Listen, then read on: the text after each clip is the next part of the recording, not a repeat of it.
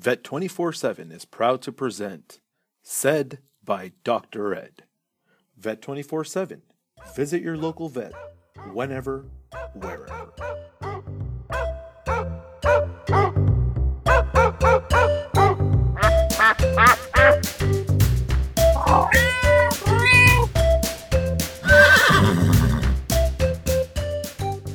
Hello, I'm Dr. Ed of Vet 24 7.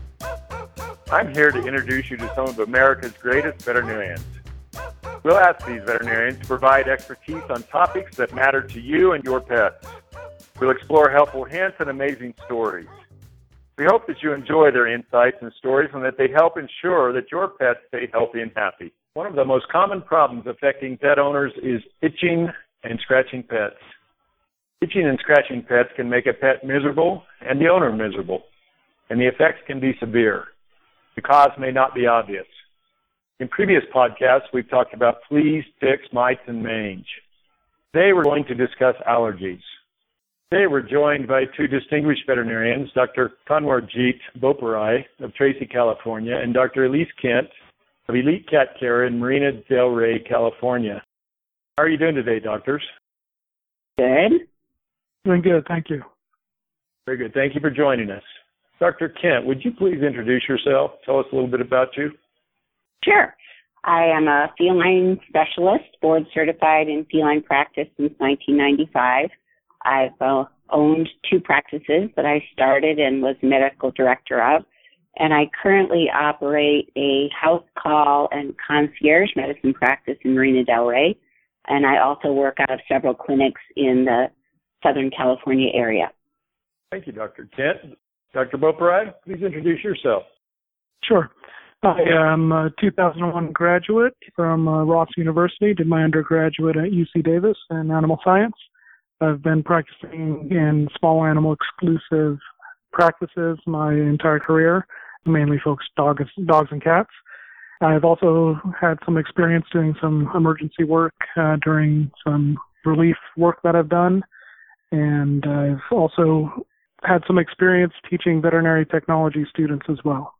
Thank you, Dr. Boparai.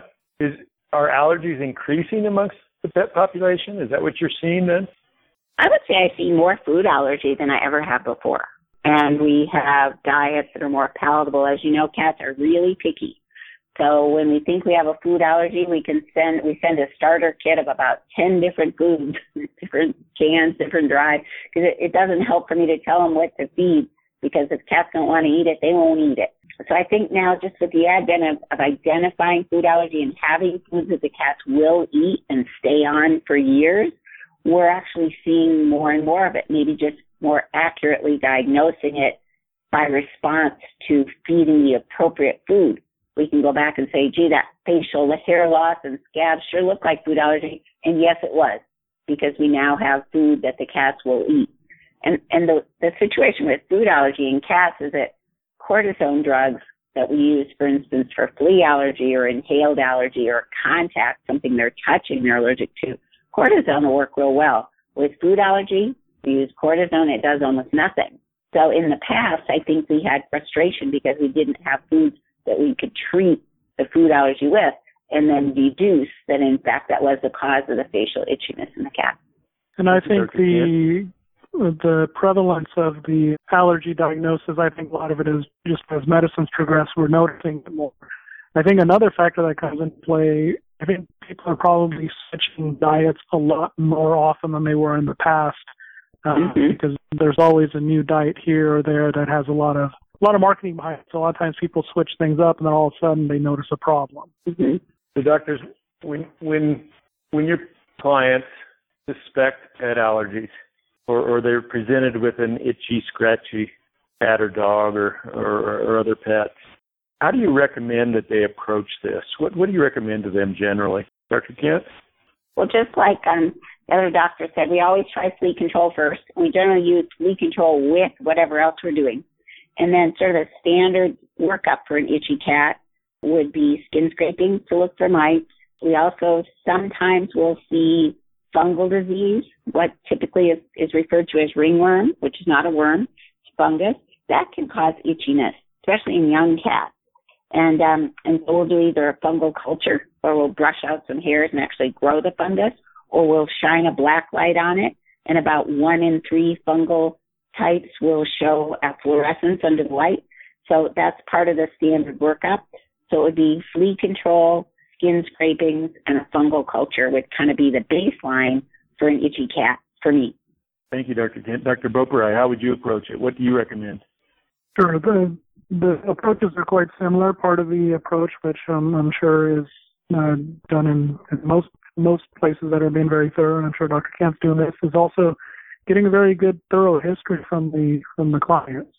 Oftentimes there's very very subtle little clues that can pop up, such as the you know the client who says we don't feed anything but the diet that you prescribe to us and this can of tuna once in a while.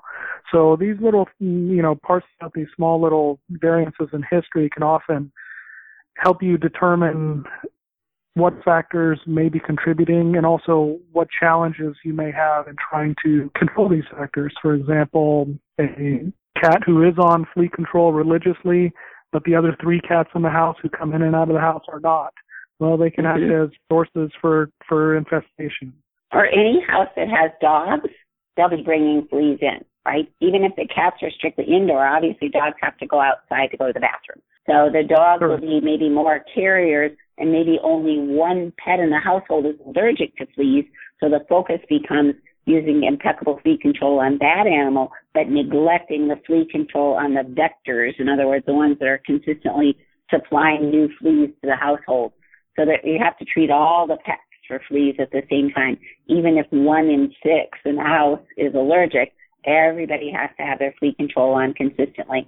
And with, if I'm pretty sure that flea allergy, I'll I'll even step up the frequency of flea control every three weeks instead of every four in the summer months. It's safe, especially the topicals are safe to apply more frequently than every four weeks. And so sometimes it's what's necessary to control the big influx of fleas in the summer months. The other thing I neglected to say, part of the diagnostics, and we do it on every single cat we see all year round, is to comb them with a fine tooth comb as part of their preliminary exam. And you'll either pick up a live flea here and there, and I think that the story is that for every live flea on an animal, there are a hundred in the environment they live in. So even finding one flea in an exam room or on a house call, we know got a problem. So we comb every single cat, or we get flea dirt, which is the, the little black specks, which are really the excrement from the fleas. Even if we pick that up in abundance on a cat, we know right away that fleas are a part of the problem. Thank you, Dr. Kent. Today we've been talking about a common problem affecting pet owners and their pets itching and scratching caused by allergies. We were, we were fortunate to have Dr. Kanwarjit Boparai of Tracy, California, and Dr. Elyse Kent of Elite Cat Care, Marina Del Rey, California. Our doctors relayed to us regarding allergies, the pre- prevalence of flea allergies, a variety of food allergies, and other skin pests. They described the importance of appropriate flea control, appropriate skin scraping or skin testing, even potentially allergy testing for various foods or other airborne aller- allergens that may affect your pets. Doctors, we thank you very much for joining us and sharing your expertise today. Thank you very much. Thank you.